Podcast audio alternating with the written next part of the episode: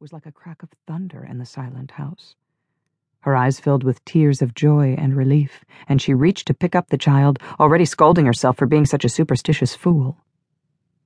Then the child smiled at her, and Charity froze, her fingers inches from her daughter's pale pink jumper.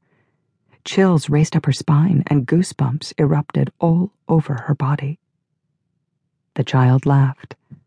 Surely no purer sound of joy was ever heard, and she stepped back from the crib fear crawling beneath her skin. The baby laughed again, and she took another step back, then another, and another, until her back hit the pale yellow wall. In that moment, as confusion, guilt, and fear met within her, calling into question everything she'd thought she understood about the world and her place in it, Charity Marlow knew only one thing for sure. That was not her baby. Fourteen years ago.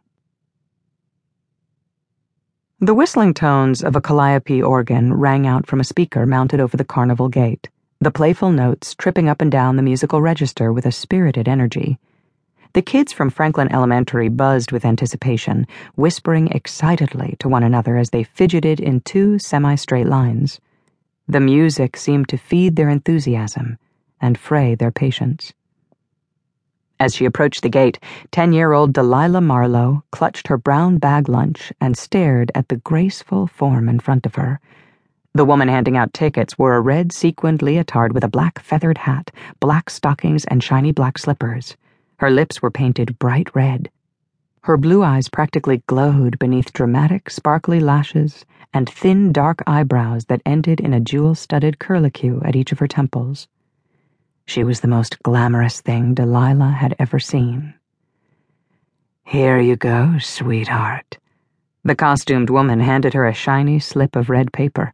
Delilah's gaze lingered on the sequins and feathers as the woman handed tickets to each of the other five fifth graders in the group, and to Mrs. Essig, their young homeroom teacher. You all enjoy your visit, and remember to look but not touch. Especially you. She patted the brown spikes sticking up all over Matt Fuqua's head. With that hair, you might just be mistaken for a werewolf pup. The other three boys laughed and elbowed Matt, but fell into a sudden awed silence as another woman in red sequins passed by, walking on her black gloved hands.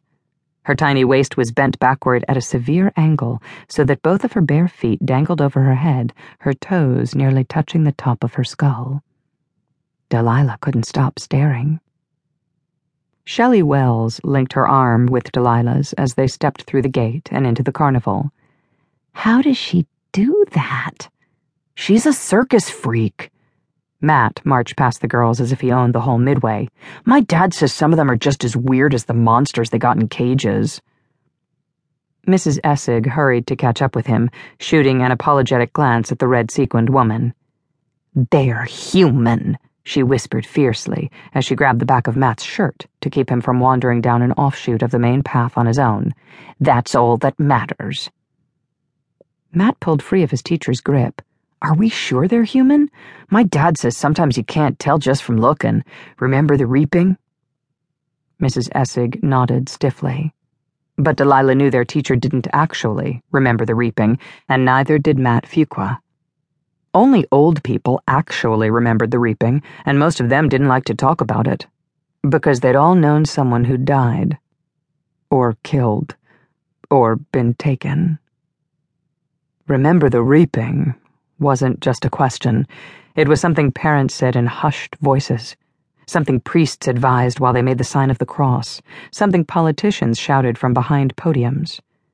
Remember the reaping was a warning not to let history repeat itself, a reminder for humanity not to let its guard down. Remember the reaping was an American way of life. The teacher rubbed her forehead and pinched the bridge of her nose. Delilah recognized both gestures. Mrs. Essig was getting another headache. Matt shrugged, oblivious to his teacher's discomfort. My dad says you have to be careful who you trust because the reaping could happen again. According to Delilah's father, Matt Fuqua was just smart enough to be dangerous. Others who'd warranted the same description included congressmen from the wrong side of the aisle